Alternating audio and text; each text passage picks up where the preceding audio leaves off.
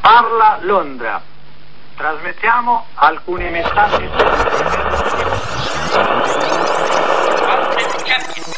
Zona infetta da partigiani. Cittadini, lavoratori, sciopero generale contro l'occupazione tedesca.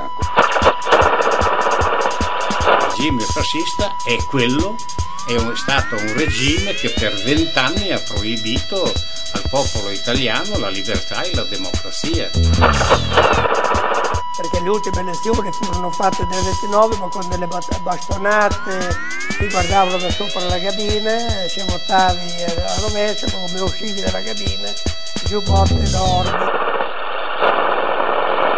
Sono partigiano, perciò odio chi non parteggia, odio gli indifferenti. Antonio Gramsci, scritti giovanili. Sono Pinotti Avio, nome di battaglia Atos. Frequenze, frequenze partigiane.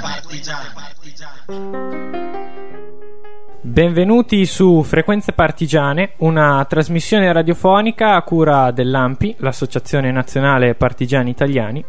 E io sono Enrico dell'AMPI di Monteveglio e qui con me ci sono Michele dell'AMPI di Casalecchio Ciao a tutti. e Manuel dell'AMPI Marzabotto. Ciao. E siamo partiti con questo progetto 70 anni dopo la fine della resistenza e della lotta partigiana italiana, una data anche simbolica da cui cominciare per riscoprire cosa è stata la resistenza e cosa significa essere oggi antifascisti. E con questo format radiofonico noi cerchiamo di far sì che nomi scolpiti sulla pietra non vengano scordati dalla storia. Infatti, molte delle vie e delle piazze su cui noi camminiamo sono intitolate a persone che hanno dato la loro vita per un mondo più giusto e libero, ma spesso, tranne che per qualche eccezione, molti di loro sono- vengono dimenticati. E 70 anni dopo, molte delle conquiste ottenute dalla lotta partigiana forse vengono date un po' troppo per scontato. E il nostro intento è proprio quello di far rivivere le gesti, i pensieri e le parole di coloro che hanno reso possibile un'Italia diversa e anche uno spazio come questo in cui noi siamo liberi di parlarvi e voi di ascoltarci. Oggi eh, racconteremo di Lorenzo Giusti, a cui è intitolato un giardino nel quartiere Cirenaica Bologna. Ed è una storia che ci parlerà di un duro lavoro ferroviario, delle sue idee anarchiche che lo porteranno all'esilio e a combattere contro il fascismo di Franco, a fianco di altri illustri antifascisti anarchici italiani quali Camillo Berneri. E partiamo la puntata alla grande. Partiamo con eh, una canzone che non ha bisogno di presentazioni, come le due band che la reinterpretano. Il brano è La locomotiva di Francesco Guccini, un pezzo scritto nel 1972 che racconta un avvenimento singolare emblematico che unisce il mondo del lavoro ferroviario con quello dell'anarchia. Proprio come nella figura di Lorenzo Giusti, di cui parleremo oggi. Il pezzo di Guccini viene arricchito dalle voci e musiche di due pilastri del combat folk. Ehm, improntato sulla resistenza, improntato sulla resistenza, ovvero Modena City Ramblers e Gang. Queste due band che vi abbiamo già proposto e che avremo modo di proporvi ancora, oggi ci raccontano del 20 luglio 1893, eh, eh, giorno in cui Pietro Rigosi, ferroviere, e prese il controllo della locomotiva eh, fu- un poco fuori Bologna per farla schiantare contro un altro treno, magari pieno di passeggeri benestanti, su cui sfogare la propria frustrazione di lavoratore. E la tragedia sve- venne sventata e il mezzo dopo l'incidente, l'incidente fu riparato e il macchinista che si salvò non volle però mai riferire le motivazioni del suo gesto. Lasciava indietro distanze che sembravano infinite. Sembrava avesse dentro un potere tremendo, la stessa forza della dinamite, la stessa forza della dinamite, la stessa forza della dinamite. Ma un'altra grande forza spiegava allora le sue ali. Parole che dicevano gli uomini sono tutti uguali e contro aerei e tiranni scoppiava nella via. La bomba proletaria illuminava l'aria, la fiaccola dell'anarchia, la fiaccola dell'anarchia, la fiaccola dell'anarchia. Un treno tutti i giorni passava per la sua stazione. Un treno di lusso lontana destinazione. Vedeva gente riverita, pensava a quei velluti agli occhi. Pensava al magro giorno della sua gente attorno, pensava a un treno pieno di signori, pensava a un treno pieno di signori, pensava a un treno pieno di signori.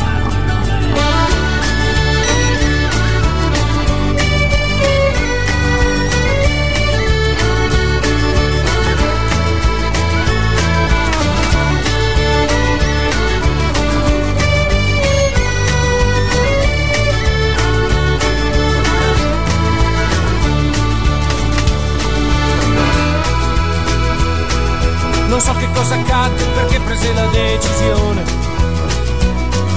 Forse una rabbia antica, generazioni senza nome. Che urlarono vendetta e gli accecarono il cuore. Dimentica pietà, scordò la sua bontà, la bomba sulla macchina a vapore. La bomba sulla macchina a vapore. La bomba sulla macchina a vapore. Un giorno come gli altri, ma forse con più rabbia in corpo pensò che aveva il modo di riparare qualche torto. Salì sul mostro che dormiva, cercò di mandar via la sua paura. E prima di pensare a quel che stava a fare, il mostro divorava la pianura. Il mostro divorava la pianura. Il mostro divorava la pianura. Correva l'altro treno, ignare quasi senza fretta Nessuno immaginava di andare verso una vendetta. Ma alla stazione di Bologna arrivò la notizia in un baleno. Notizia d'emergenza, agite con urgenza. Un pazzo si è lanciato contro il treno. Un pazzo si è lanciato contro il treno. Un pazzo si è lanciato contro il treno. E corre, corre, corre, corre la locomotiva. È simile al vapore e sembra quasi cosa viva e sembra dire contadini curvi suo fischio che si spande in aria. Fratello non temere che corre il trionfi la giustizia proletaria. Trionfi la giustizia proletaria. Trionfi la giustizia proletaria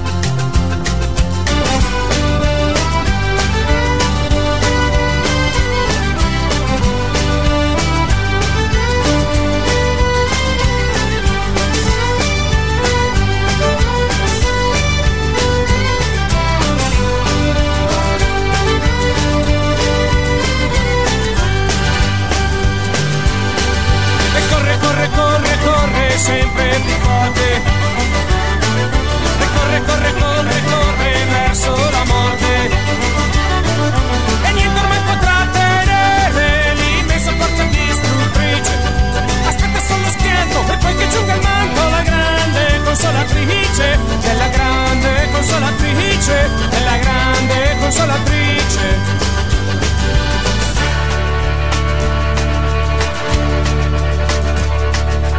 storia ci racconta come finì la corsa. Macchina deviata lungo una linea morta. Con l'ultimo suo grido d'animale, la macchina eruttò la biglia e lava. Esplose contro il cielo, poi fumo sparse il velo, lo raccolse e ancora respirava. Lo raccolsero che ancora respirava. Lo raccolsero che ancora respirava. Ma noi piace pensavo ancora dietro il motore mentre fa correre via la macchina a. Che ci giunga un giorno ancora la notizia di una locomotiva come una cosa viva, lanciata bomba contro l'ingiustizia, lanciata bomba contro l'ingiustizia, lanciata bomba contro l'ingiustizia.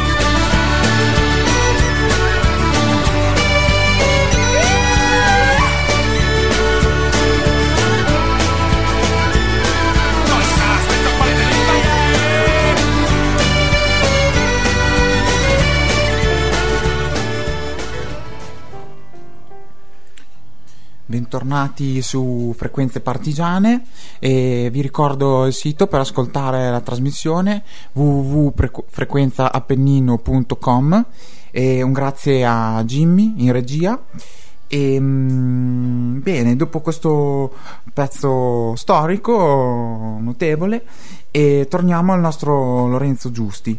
E, mm, chi era, cosa ha fatto e che cosa, mm, che cosa è stato intitolato alla sua memoria. E partiamo dal luogo. Il luogo è mm, diciamo un, vi- un giardino eh, vicino a via Barontini e siamo sempre in zona cirenaica come anche eravamo stati la settimana scorsa. E, e diciamo ehm, questo, lo spazio ha, ha una storia singolare e non è un giardino quasi comune, cioè si presenta mm, per come si presenta potrebbe sembrarlo, ma in realtà è un giardino sociale ed è il primo di questo giardino di questo tipo inaugurato a Bologna. Ma mm, di che cosa si tratta? E mm, che cos'è un giardino sociale?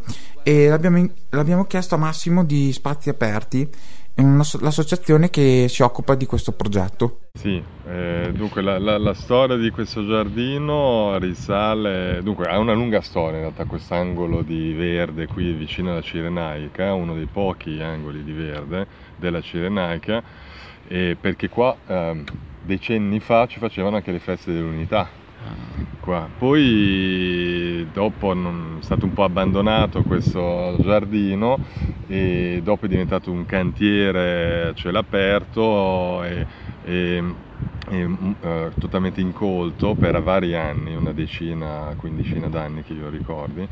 E noi uh, siamo ci siamo inseriti come associazione di cittadini residenti nel quartiere principalmente una diciamo 5-6 anni fa all'incirca, in un momento in cui qua dovevano costruirci una palazzina, dovevano ah. farci un, un'ulteriore palazzina, un, un'altra, non come questa oh. ma come quelle là dietro, mm. e noi cittadini ci siamo inseriti insieme a quartiere, comune e privati mm. responsabili del, del piano di costruzione così, mm. in, uh, in, questo piano di, di urbanizzazione e dicendo, facendo, portando la voce dei, dei, residenti del quartiere dicendo guardate che noi invece vorremmo molto che tornasse, ah, rimanesse uno spazio pubblico, mm. verde e un giardino. Ecco. Mm-hmm c'è stato, devo dire che quella lotta lì, allora questa storia, ecco, inizia lì la storia di questo, per noi, per quel che riguarda noi, la storia di questo giardino con, e ha avuto dei successi e degli insuccessi. Mm. Il successo è iniziato con un successo che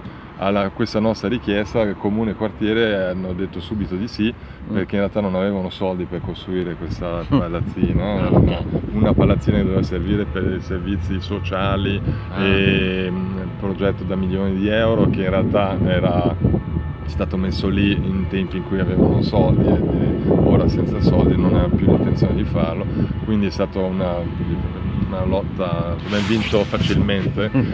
Questo è stato un successo. Periodo di crisi ha aiutato. Esatto, diciamo. periodo di crisi ha aiutato e, e quindi abbiamo, siamo riusciti ad ottenere il fatto che tornasse ad essere un giardino pubblico. Uh, altri successi sono stati che hanno accettato, soprattutto il privato, che poi era responsabile della parte di urbanizzazione, la mm. parte pubblica diciamo, di urbanizzazione, ha accettato di vedere, rivedere insieme a noi i piani di, di precedenti e di modificare un po' i piani e valutare insieme a noi quale fosse il disegno del, migliore o voluto dai cittadini uh, e ci sono venuti, devo dire, abbastanza incontro quindi voi avete avuto la possibilità di progettare come sarebbe stato questo spazio, sì. perché quando siete arrivati era un cantiere aperto, stiamo sì. parlando di... 6-7 anni eh, fa. Poi dopo voi avete fatto delle progettazioni comuni. Sono stati, allora noi come associazione, cioè siamo nati noi come associazione per mm. poter essere uh, identificati Referenti. come interlocutore eh. esatto di qualche tipo formale da parte certo. del comune, quartiere e anche privato. Mm-hmm. E, e quindi abbiamo fatto questa associazione. Come associazione in realtà, ci siamo mossi subito nel fare un percorso partecipato, perché mm. non era solo noi l'associazione, era insomma, una piccola associazione, c'era mm. una ventina di residenti, una mm. ventina di persone, quindi non è che si parla di grandi cifre, ma eh, ci siamo mossi in un percorso partecipato con, eh, coinvolgendo il più possibile il quartiere, ha fatto 3-4 incontri qua in questi palazzi ah. qua dell'Acer e mm dove hanno partecipato ogni volta più di 100 persone, 100 Mhm. residenti e abbiamo discusso molto di vari temi legati al giardino. Mm. Re- Allora, l'altro successo è stato quello di recintare, cioè Mm. abbiamo deciso come cittadini di volerlo recintare per rendere chiaro che fosse un giardino, un Mm. giardino curato e tra l'altro curato in realtà da noi associazioni Mm. e dopo poi vi dirò sono, appunto, vi racconterò come in realtà sono coinvolte altre, altre realtà, altre associazioni in questo progetto qua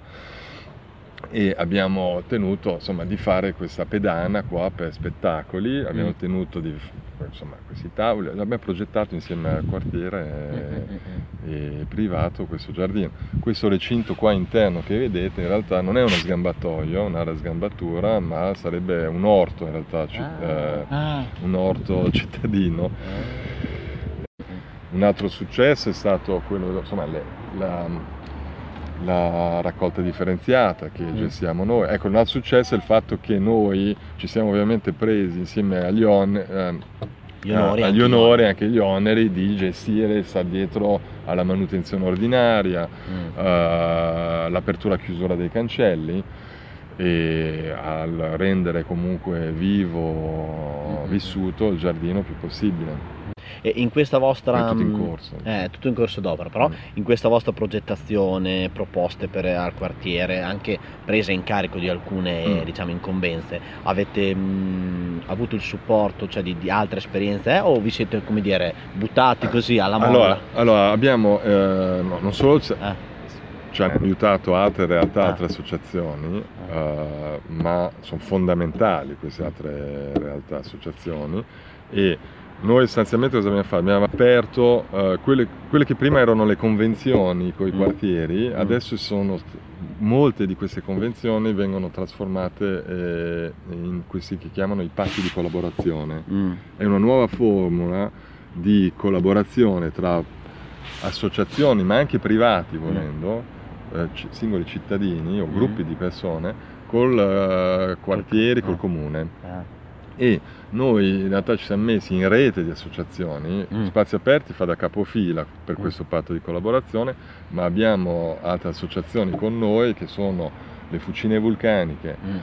per le attività, i giocolieri che vengono, Mm-hmm. fanno feste regolarmente, facevano anche prima alcune feste Mm. loro qua. Abbiamo Teatro Mundi per la parte legata più al teatro, ai spettacoli, le musiche. Abbiamo eh, fondamentali il contributo di, di- del Beltrame, Ah. eh, che è il cent- dormitorio, Dormitorio dietro, Beltrame. dormitorio Beltrame e, e adesso mi sfugge il nome dell'associazione ehm, Sempre sul Aspetta. teatro? no no sull'inserimento sociale eh, hanno un'associazione dentro il Beltrame che Naufragi? eh, naufragi. Naufragi, sì. Naufragi, che eh, loro hanno preso non ho mai capito se come Beltrame come associazione comunque sono, loro hanno eh, preso la responsabilità diciamo dell'apertura chiusura ad esempio Ah. della gestione apertura chiusura che è una grossa responsabilità Mm. E che si prendono in carico eh, alcuni ospiti del Beltrame nel- nel- in un'ottica di reinserimento di Persone persone che, hanno, che non sanno cosa fare Mm. che- e che volentieri, in modo volonta- sono volontari, ma in realtà sono volontari a partecipare a un percorso di responsabilizzazione di ruolo Mm-hmm. sociale, appunto, e in cui loro sono responsabili dell'apertura e chiusura del giardino. Mm-hmm. Sono degli orari di apertura mattina tipo, verso le 7-8 e la sera verso le 10. Beh, questo, visto che si parlava, no, visto che si parlava prima di insuccessi e successi, io non per piaggeria, però mi sa che il lato successi è abbastanza più cospicuo del- del- della cosa insuccessi, perché Sì, sì, già sì, quest'ultima cosa che, che, che dici Questo è, è, il sensato cosa... il più grande successo, Eh, è la eh. cosa che a me ad esempio che ho seguito il percorso dall'inizio è la Eh. cosa che mi dà maggior soddisfazione perché vedi è, è- è molto difficile, non è, è proprio un lavoro quotidiano Eh sì. Per loro, principalmente per loro Mm-hmm. e, e- e, tant'è che mm, abbiamo già, hanno cambiato 3-4 persone già perché lì sono luoghi dove le persone entrano e rimangono poco tempo, cioè Che un un luogo di grande, molto- molto tu- forte turnover Mm. e, e infatti eh, sono già cambiate 3-4 persone, ma Mhm. sono bravissimi e vedo che ha un ritorno perché loro, oltre ad essere eh, avere un ruolo, una responsabilità, un lavoro, come un, un lavoretto, Un ma impegno, anche un sì. impegno quotidiano, Mm-mm. permette loro e noi di conoscere, noi di conoscere loro, loro di conoscere noi nel momento dell'apertura, anche solo nel momento Sì. dell'apertura e chiusura, o quando discutiamo dei progetti del giardino. No, Sono- perché si riempono convegni con eh, parole come lavoro di rete, poi spesso non, sono cose che rimangono lì in quei convegni, invece qua, come dire, il lavoro di rete è una cosa concreta, anzi proprio quotidiana, perché appunto voi associazioni in un modo o in un altro siete eh, attraverso questo spazio eh, tra, tra virgolette un po' costrette a collaborare, perché appunto siete- vi trovate tutti nello stesso posto e c'è un progetto concreto in, eh, in cui vi, vi scambiate opinioni, eh, vi date una mano l'un l'altro, perché penso che uno spazio come questo eh, mm, cioè, merita una, una gestione di questo tipo ed è eh, l'unica maniera in cui può andare avanti, se, se non sbaglio. Insomma. Sì, sì, eh, diciamo che eh, per, eh, per il quartiere avrebbe, cioè poter aprire, per esempio, aprire l'apertura chiusura avrebbe un costo esorbitante. Sì, non l'avrebbe fatto. Non l'avrebbe fatto, non Mhm. l'avrebbe mai fatto. Invece l'apertura chiusura permette di, eh, di avere un luogo che la gente sa che è un luogo curato. Eh, ha- non hai problemi per dire di la sera, la notte, i, citt- i residenti qui non ci sono problemi la notte perché comunque il giardino è chiuso Mm. e se ci sono dei problemi uno può insomma ci sono Mm-mm. e, e si, ve- si capisce che è un luogo protetto con delle attività che un po' anche faticosamente devo Ah, dire i cittadini cercano di portare avanti molta pazienza perché poi i tempi sono lunghissimi Eh. Però comunque insomma alla fine di tutto questo percorso l'inaugurazione c'è stata. Allora, esatto, eh, scusa, il, il- allora, il patto di collaborazione con noi è iniziato in realtà due o tre anni fa. Tre anni fa. Eh, il nome Giusti, Lo- Lorenzo Giusti, era stato dato, anche quello ci sono voluti vari anni per avere la formalizzazione del nome, Mm. ancora manca la targa ufficiale Mm. Ehm, del giardino. Noi a settembre abbiamo fatto all'interno di, un- di un, eh, una giornata che poi in realtà è l'inizio di un percorso di laboratori sulla resistenza con eh, altre realtà dell'associazione del territorio, incluso il VAG. Giornata in cui abbiamo dato anche, abbiamo messo noi la targa col nome In attesa di quella del in comune. attesa di quella del comune. La rilanciamo qua se si ricorda il comune. Esatto. Anche perché su quello insomma, ricordiamo eh. e il, eh, il nome Lore- Giardino Lorenzo Giussi, giardino sociale, giardino ci- cittadino, quel che è, con sottoscritto ehm, eh, combattente antifascista. Mm. Ci risulta che il comune, la targa del comune riporterà invece ehm, una scritta diversa. una scritta diversa che ehm, amministratore amministratore, ehm, amministratore pubblico. Amministratore pubblico. Amministratore pubblico. Ok. No, che sono due grandi verità. Forse però eh, in un, in un quartiere come questo, forse sarebbe stato più corretta Allora, la vostra. La, Perché, la insomma, figlia, mi risulta anche lì che la figlia di Giussi avrebbe tanto voluto eh, la definizione che molti danno di Giussi che ehm, ehm, che invece ehm, anarchico, ferroviere anarchico. mm, mm, mm. Sì, Lui era un ferroviere, era effettivamente anarchico, per la maggior parte della sua vita ha combattuto con- contro il fascismo in- come anarchico. Mm, Poi è vero che negli ultimi due anni della sua vita, nel dopoguerra, mm. è stato anche nelle file del Partito Socialista e ha- è stato assessore al comune, Sì, sì, con comune Dozza, sì. con, con Dozza per il Però- Partito Socialista. Sì. Però Gran riassumere la sua vita come come, esatto, amministratore amministratore pubblico non è pubblico proprio- non è un... cioè, sì. Credo che non Magari anche solo amministratore socialista sarebbe stato anche un po' meglio, però Probabilmente proprio sì, così esatto. è un po', Sì, un po' sì, freddo. Anche era un socialista di allora, Eh, ovviamente. Mm, no? Il problema delle intitolazioni, noi ci occupiamo molto di intitolazioni perché è un po' il, come dire, l'incipit del nostro programma, andare nei posti intitolati a partigiani o combattenti antifascisti e eh, spesso invece proprio il fatto che un posto sia dedicato a una persona ma nessuno sa per chi quella persona è, anche solo visivamente, è una cosa che appunto è giusto invece fare, ricordare, ma anche ricordare che poi erano persone come noi, quindi spesso questa, quest'aura di, di intitolazione qua un po' toglie un po' questa umanità che invece secondo me è giusto ribadire come, come, come fate giustamente voi.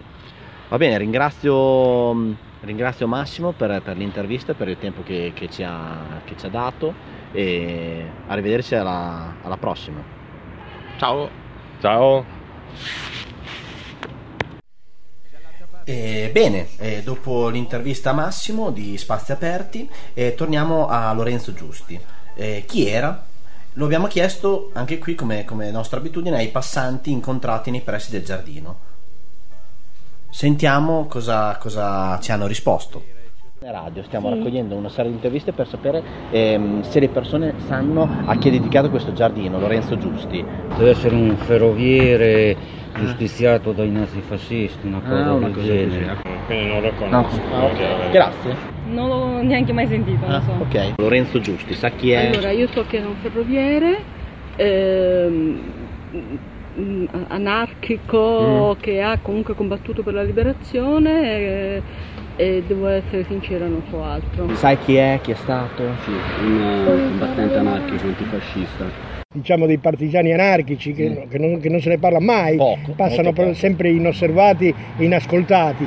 Però sì, mi sono ampiamente documentato su questo uomo e questo uomo secondo me ha fatto la fine del silenzio parlo io sempre di quel problema lì. E adesso sentiamo un'altra canzone. Oggi parleremo anche di guerra di Spagna, quindi sentiremo un tributo, un tributo intitolato The Last Lincoln Veteran è una canzone scritta da David Rovix, un cantautore statunitense che appunto riprende il modello di cantautorato politico alla Woody Guthrie e che ha scritto questo, questo pezzo per commemorare la morte dell'ultimo combattente della brigata Lincoln che eh, era la divisione delle brigate internazionali in cui americani e canadesi militavano in Spagna in difesa della Repubblica.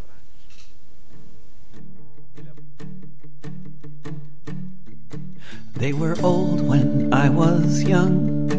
Now they've all but passed away. Now it's just a secondhand memory of the day when from all around the world they sailed off to Spain to fight against the fascists where so many men were slain. Who will recall the days? When they all stood side by side. Now that the last Lincoln veteran died beside Martin Luther King or in a veterans parade. You could see the men who made the journey to join the 15th Brigade. When men of many nations of most every creed and hue. Catholics and Protestants, atheists and Jews joined together in the trenches to turn back the fascist tide. Now that the last Lincoln veteran died, the working class of many nations joined in a desperate bid with what weapons they could find. They fought to save Madrid from Brussels and Berlin, Galway and London town. Who will recall the brigadistas who went to take the fascists down? There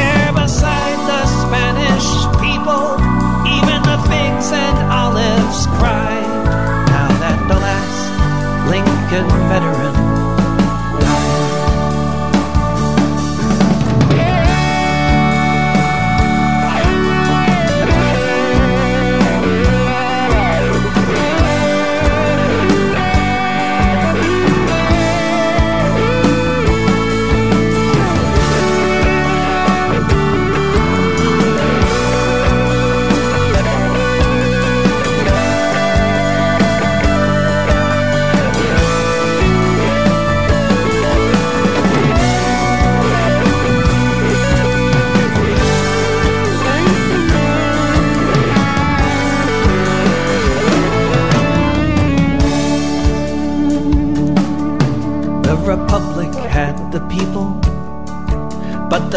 fascists had the tanks. But Il Duce and Effier deserve only some of Franco's thanks. Cause the fuel to move the armor came from the USA. And the men that they gunned down were from New York and Frisco Bay. Uncle Sam claimed he was neutral.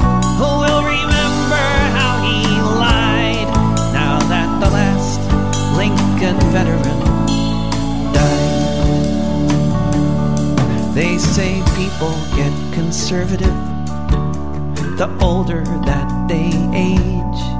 They say that being radical is just a useful phase. But the finest communist I've known lived to 95.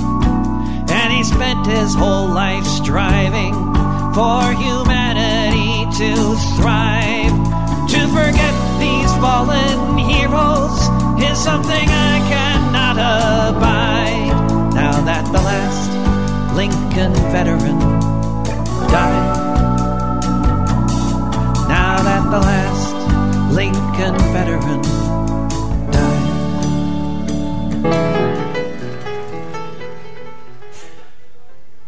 Bene, eh, Lorenzo Giusti, figlio di Giovanni Giusti e Giulia Venturi, nacque il 21 settembre 1890 a Bologna.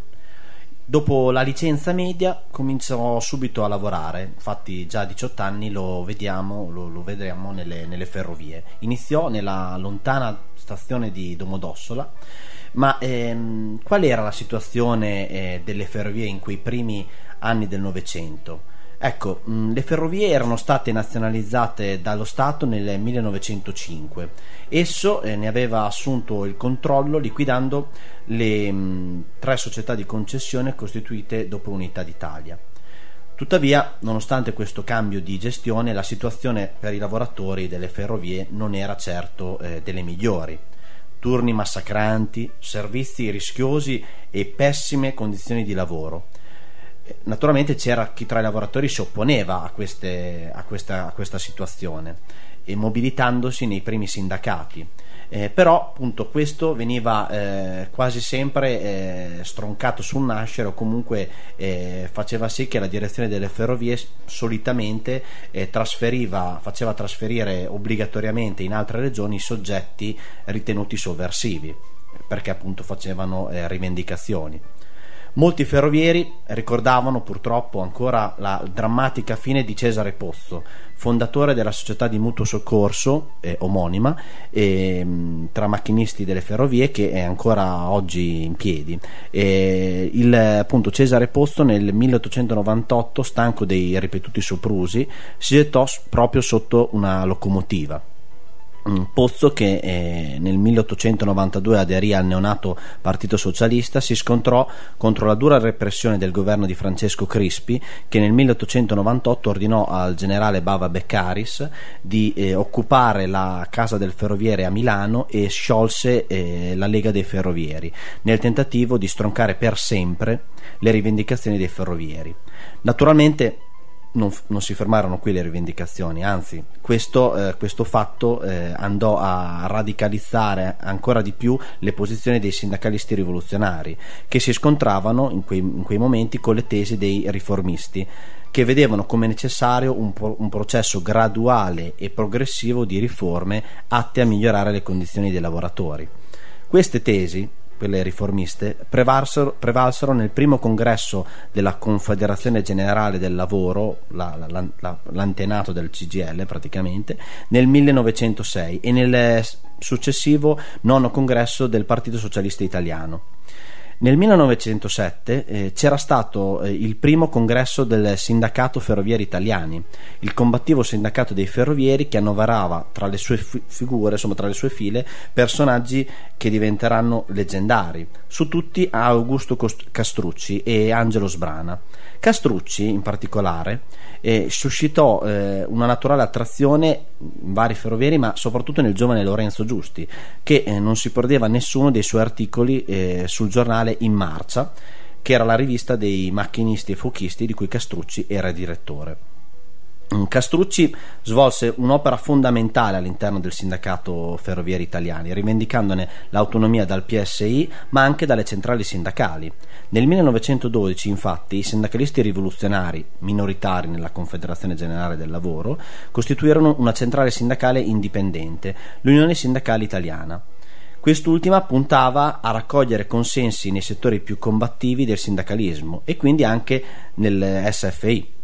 Erano anni mh, turbolenti e già con eh, la guerra in Africa, voluta dall'allora governo Giolitti, si erano inaspriti i rapporti all'interno della stessa eh, CGDL. Eh, anche nelle file dei sindacalisti eh, rivoluzionari, infatti, si erano levate le, eh, levate le, voci di chi invocava la guerra come una scuola di battaglia utile per i futuri scontri con la borghesia, quindi a favore. E questo mh, non era che il preludio a quello che s- sarebbe successo dopo, eh, le divisioni laceranti appunto che esploderanno in seno all'intero movimento socialista allo scoppio della Grande Guerra. Nel 1913 uno spregiudicato Benito Mussolini, che all'epoca dirigeva l'Avanti, il giornale del Partito Socialista Italiano, sferzava i dirigenti sindacali riformisti strizzando l'occhio ai sindacalisti rivoluzionari e lanciando come proposta lo sciopero generale in caso di nuovi eccidi di proletari. Naturalmente questo si, ripercu- si ripercuoteva nel, nel, Partito Socialista, che stentava a tenere testa ad una personalità così forte come quella di Benito Mussolini. Ma torniamo al nostro Lorenzo Giusti. Nel 1914 finalmente eh, to- ottenne il trasferimento a Bologna e più precisamente a Imola. Qui vide nascere il suo primogenito, Redegondo.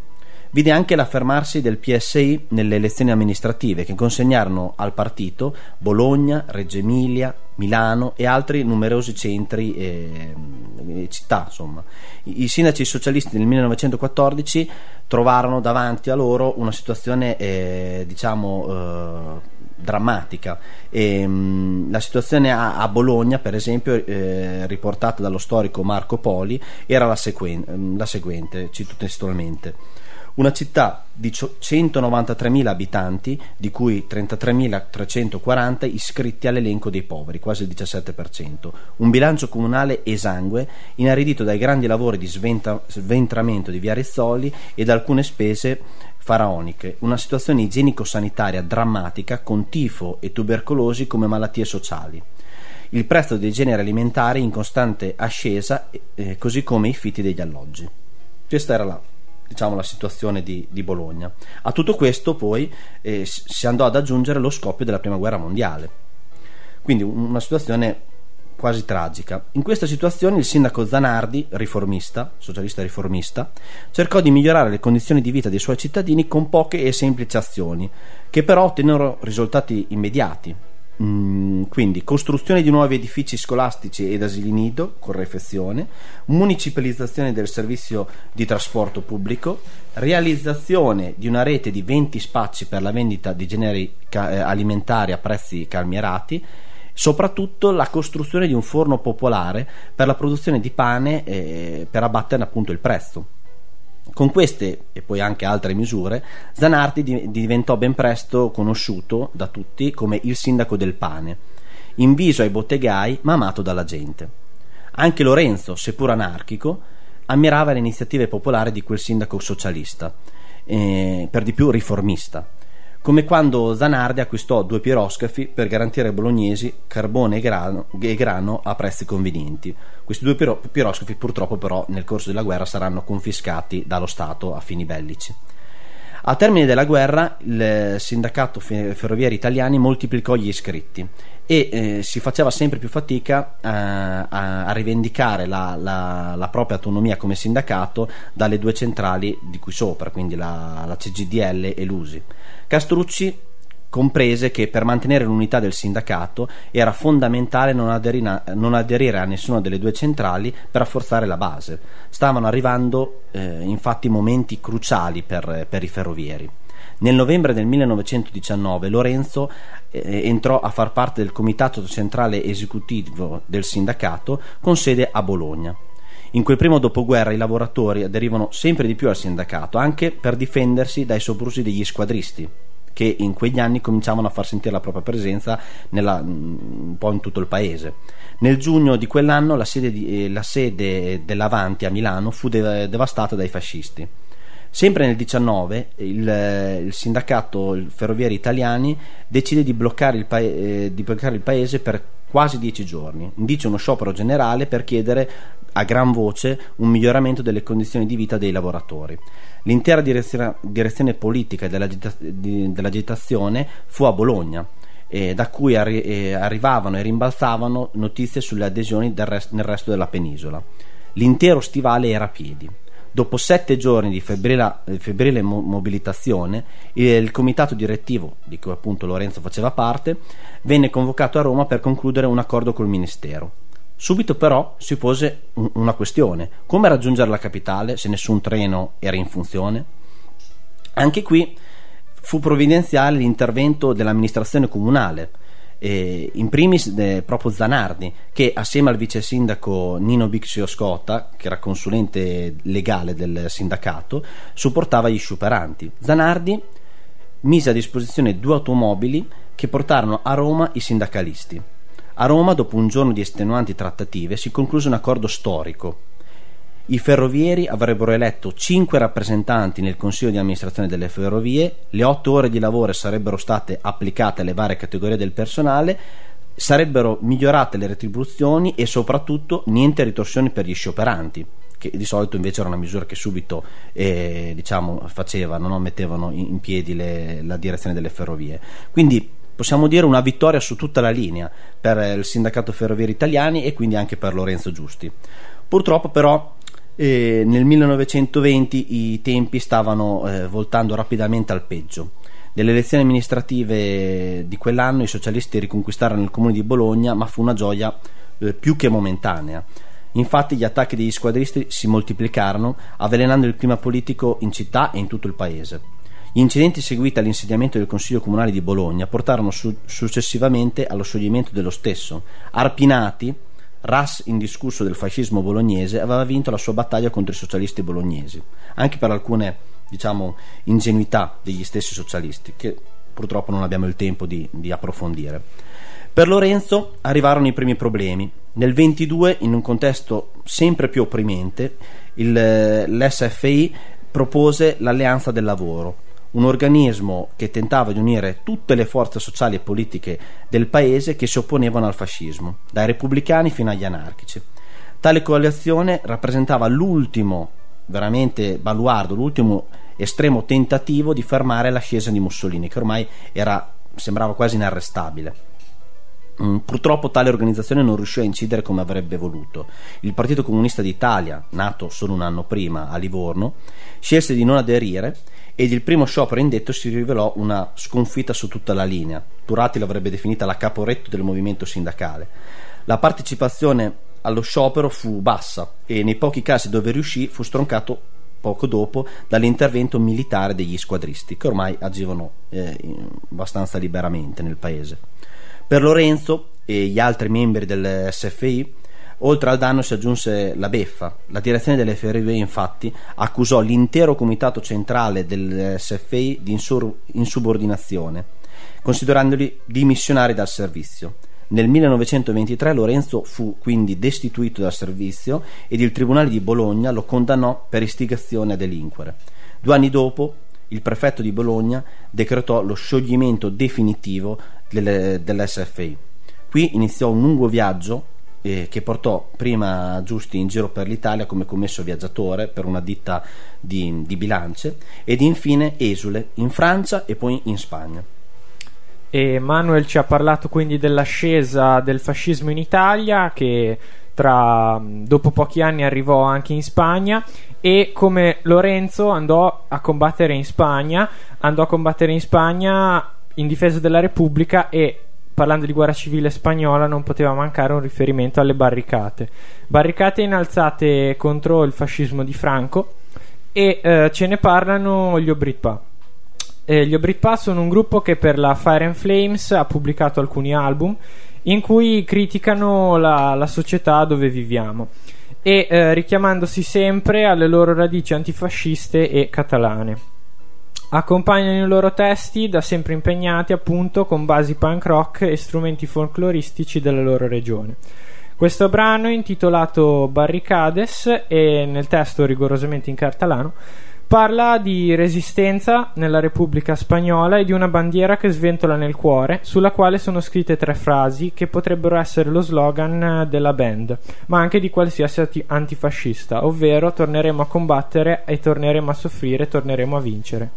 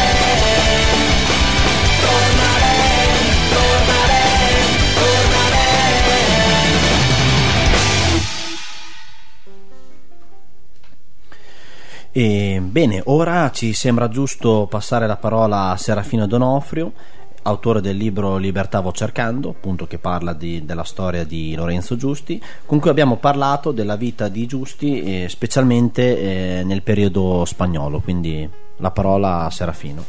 Lorenzo Giusti è un capostazione, quando la situazione diventò insostenibile, lui partì e nei fatti andò in Spagna, eh, no, prima andò in Francia, emigrò in Francia, dove aprì anche un ristorantino, era un posto di passaggio per tutti i, i pro- i profughi e i fuoriusciti italiani, però contemporaneamente cresceva questa, questa speranza nel proletariato internazionale, che era quella della, della Spagna libera, Spagna libera che metteva in piedi l'unico eh, esperimento contemporaneo di lotta al fascismo e di rivoluzione sociale.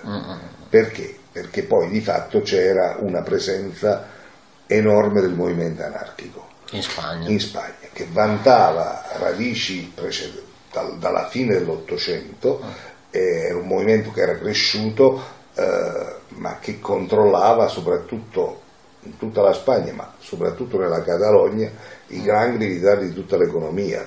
Quindi ci sono, eh, guardando le, le scene tuttora di un film come Terra e Libertà di Ken Loach, si vedono questi miliziani col fazzoletto rosso e nero, che erano i miliziani anarchici e i miliziani trotskisti del POUM, eh, che erano le due componenti spesso alleate perché in realtà si trattava di sostenere assieme questa idea di rivoluzione sociale parallela alla lotta contro il fascismo, quindi una Mm. guerra, nella- una rivoluzione dentro- all'interno della guerra.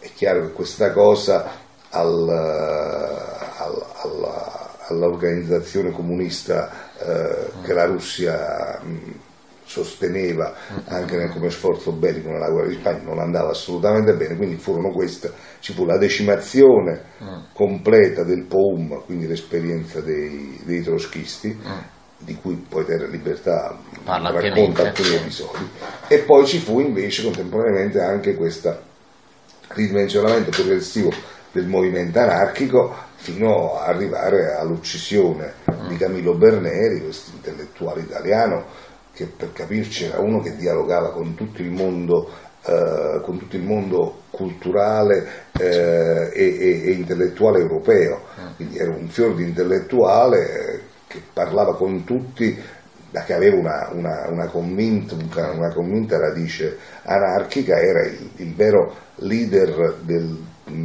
del movimento anarchico non solo italiano, tant'è vero che in Spagna viene prelevato da, da- Agenti. da- agenti stalinisti e viene, viene ucciso, le circostanze sono relativamente misteriose perché c'erano testimonianze messe a tacere, eccetera. E quindi questa è una situazione nella quale Lorenzo Giussi che era accorso in Spagna, poi con... lui dalla Francia, praticamente, Sì, cioè la storia che l'ha portato in certo. Spagna è questa cosa qua, cioè nel senso che lui va prima in Francia, lì prova diciamo ad arrabattarsi, lui aveva Sì. lasciato una famiglia a casa, Sì, tra le altre cose, famiglia quindi provava un attimo ad ha recuperato le arrabattarsi. lettere all'archivio centrale di Stato E dopo lui... e, e lui va in Spagna e di fatto lui si presenta in Spagna con la colonna Rosselli, con la colonna Rosselli che è quella che sostiene il primo scontro armato della guerra, della guerra di Spagna sul Monte Pelato, era una colonna guidata dai due fratelli Rosselli che avevano, eh, erano i, i- che lanciavano questo movimento di giustizia e libertà, che poi ha avuto anche un seguito intellettuale molto radicale antifascista nei- negli anni della guerra eh, e anche nei primissimi anni del dopoguerra. E, e quindi questo c'erano loro, c'era una fortissima componente di anarchici, una componente di socialisti indipendenti e di repubblicani. Quindi fu prima- il primo scontro della guerra di Spagna Giusti poi a Pedralbes nella caserma di, di- di Barcellona dove si si addestravano le, le milizie, fece il, eh, le milizie internazionali eh, anarchiche, fece, fece l'istruttore. E fece tutta la guerra, poi riuscì a andare via come, come tante, tante migliaia e migliaia e migliaia di, di spagnoli che scappavano dalla vittoria del fascismo e, e da, e da mm, miliziani che erano venuti da tanti altri paesi.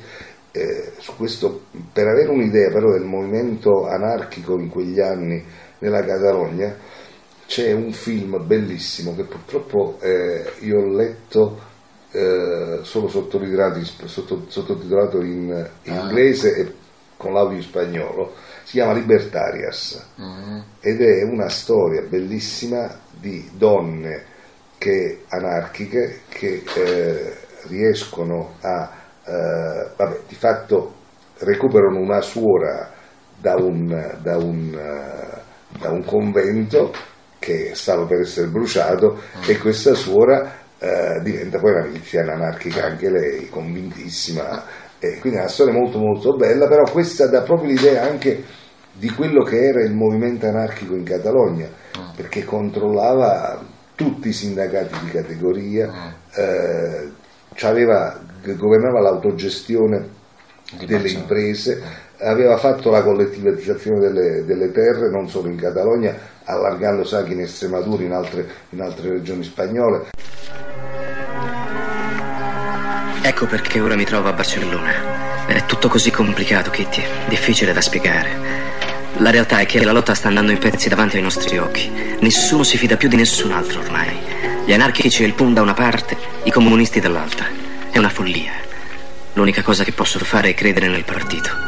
Certamente sanno quello che fanno. La città è come un barile di polvere pronto a esplodere. Autocarri pieni di guardie d'assalto dappertutto. Ci sono dei problemi alla centrale telefonica che ora è controllata dagli anarchici. Dalla polizia se ne è impadronita con la forza. Dicono che gli anarchici stanno sabotando lo sforzo bellico interferendo con gli affari del governo. Si combatte per le strade, sorgono barricate dappertutto. Compagni che sparano contro altri compagni. I fascisti devono sbellicarsi dalle risate. Con una squadra di sostenitori del governo ora devo andare a difendere il quartier generale del Partito Comunista. Non ho scelta e non sono entusiasta di andarci.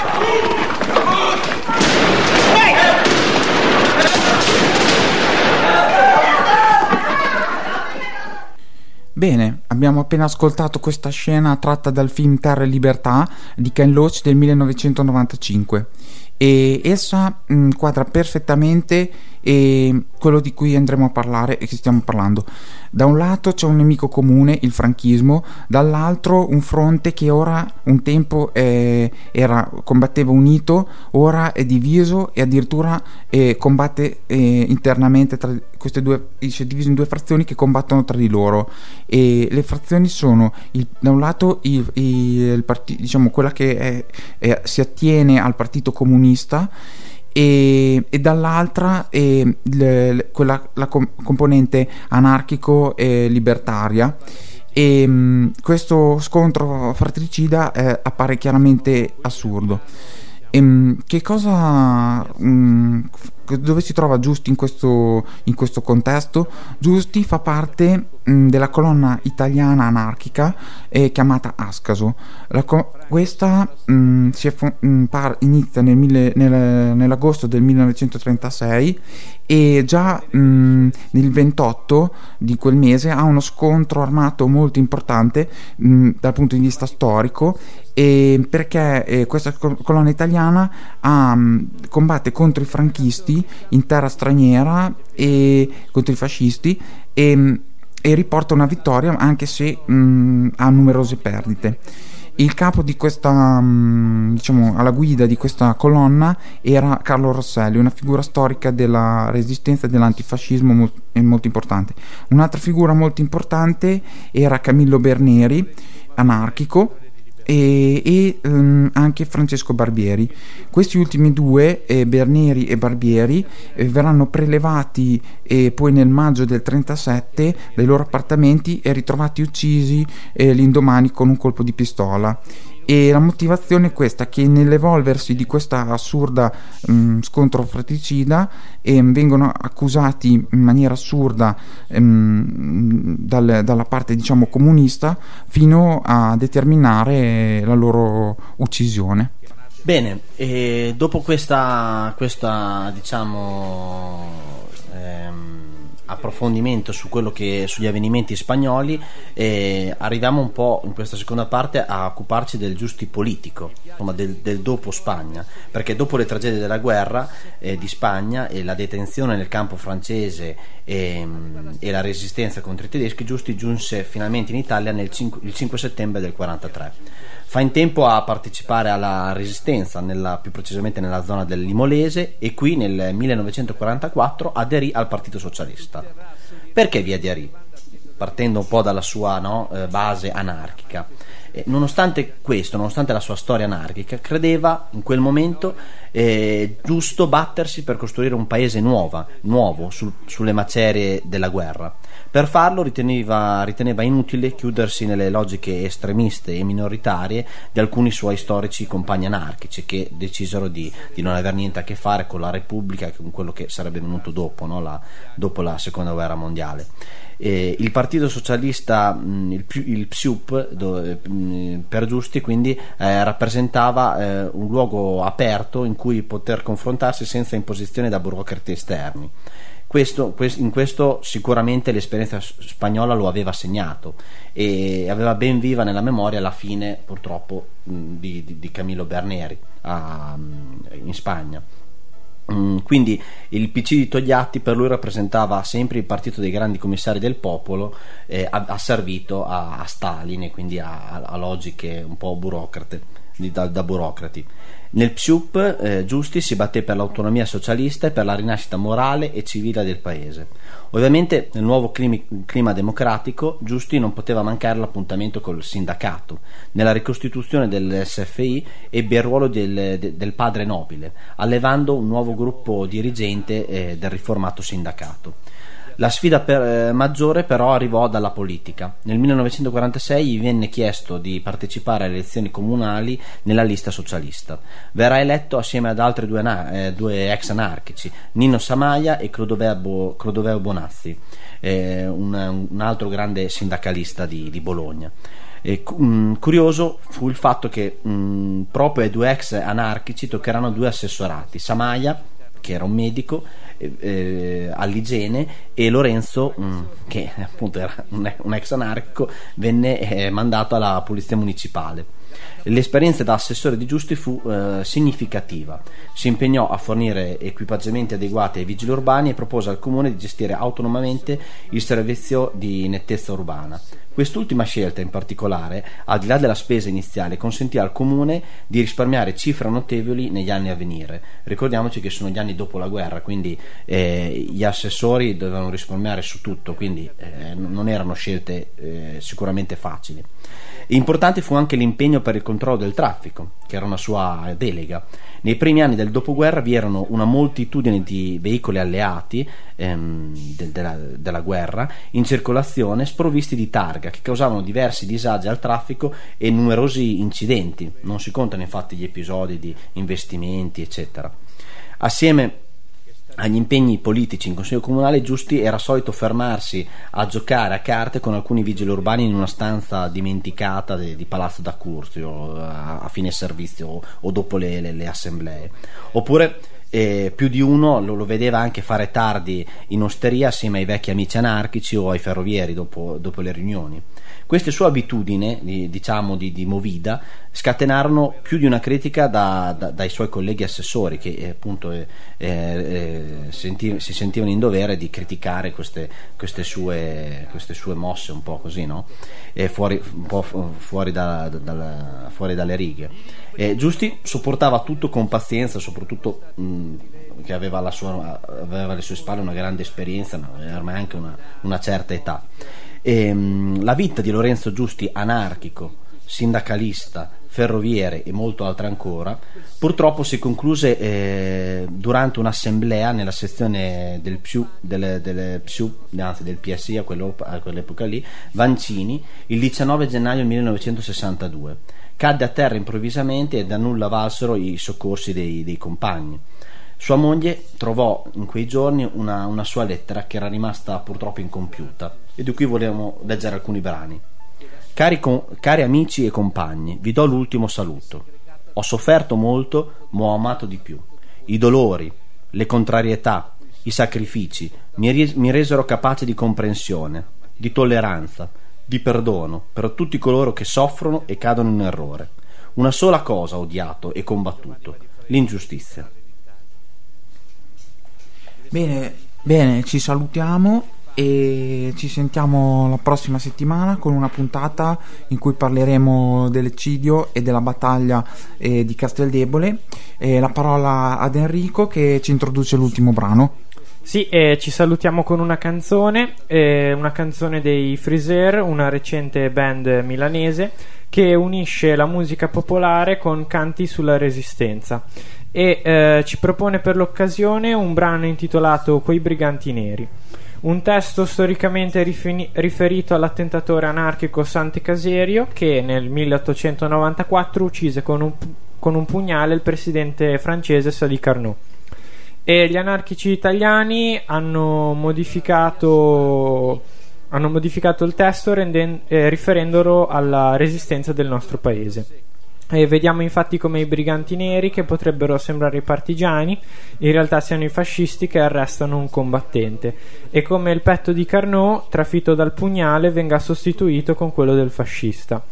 L'apporto che i Freezer hanno dato è nelle ultime parole, e in cui il grido rivoluzione viene sostituito da viva la resistenza.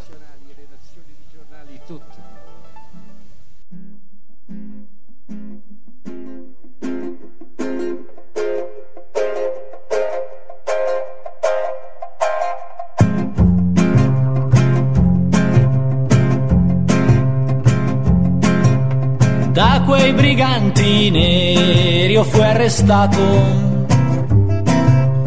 in una cella oscura fui portato Potete pure mettermi in una cella oscura, io sono un partigiano, non ho paura.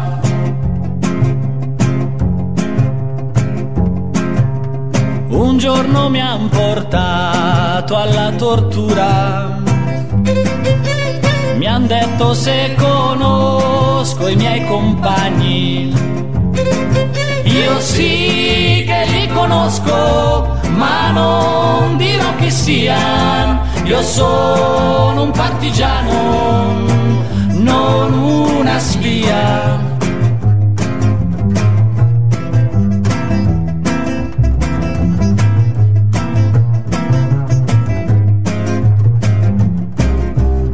Un giorno mi han portato in tribunale. Mi han detto se conosco sto pugnale. Io sì che lo conosco, ha il manico rotondo nel petto del fascista. Ce lo piantai a fondo. Io sì che lo conosco, ha il manico rotondo nel petto del fascista, ce lo piantai a fondo.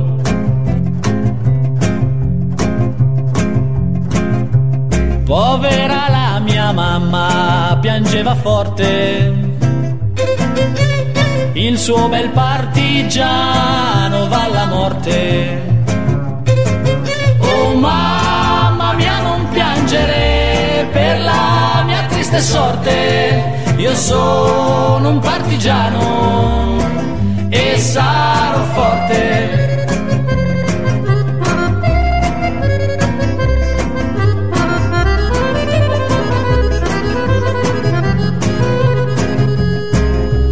Pluton d'esecuzione già schierato col tenentino pronto sull'attenti. La si è sentito i colpi, i colpi di mitraglia. Un partigiano è morto, è morto per l'Italia. La si è sentito i colpi, i colpi di mitraglia. La si è sentito un grido. Viva la resistenza!